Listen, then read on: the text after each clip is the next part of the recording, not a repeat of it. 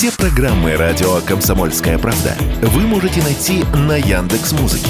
Ищите раздел вашей любимой передачи и подписывайтесь, чтобы не пропустить новый выпуск. Радио КП на Яндекс Музыке. Это удобно, просто и всегда интересно. Следком в лице своего председателя Александра Бастрыкина поддержал идею депутатов единороссов ограничить предельную скорость электросамокатов 15 км в час. Сейчас ПДД разрешают на средствах индивидуальной мобильности разгоняться до 25 км в час. Норма действует с марта этого года. Однако и общественники, и представители власти регулярно предлагают дальнейшие ограничения. Так, член Совфеда Андрей Клишас предлагал этой весной вовсе запретить передвижение на электросамокатах на улицах российских городов. Установить предельную скорость на отметке не в 25, а в 15 км в час предложили депутаты единороссы. Их поддержал следком в лице своего председателя Александра Бастрыкина. Мы попросили прокомментировать инициативу вице-президента Национального автомобильного союза Антона Шапарина.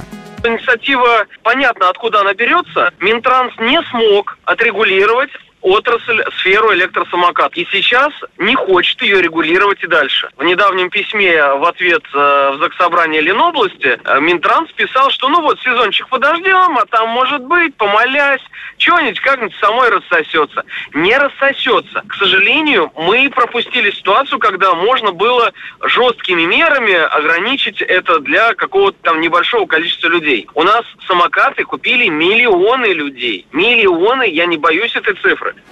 В сервисах проката электросамокатов от инициативы снизить максимальную скорость до 15 км в час также не в восторге, ведь она может сделать бессмысленной саму идею индивидуального городского электротранспорта, рассказала Радио КП Анастасия Шевченко, пресс-секретарь компании ВУШ. На наш взгляд, повсеместное и общее снижение скорости не повлияет значительно на безопасность поездок, а но повлияет именно на транспортный сценарий использования самокатов. То есть сейчас самокатами в 80% случаев пользуются именно для решения транспортных задач. То есть быстро доехать из пункта А в пункт Б в альтернативу или в дополнение к общественному транспорту. При этом в нашем сервисе и во всех других сервисах кишеринга есть зоны автоматического снижения скорости. Это обычно многолюдные улицы, э, там проспекты, парки, скверы. Э, в этих локациях самокат автоматически не может разогнаться выше 10-15 км в час. И это организовано для безопасности как самого самокатчика, так и окружающих пешеходов. Список этих улиц есть в каждом городе и разработан совместно с администрациями. А общее снижение скорости даже на улицах, где нет высокого трафика людей,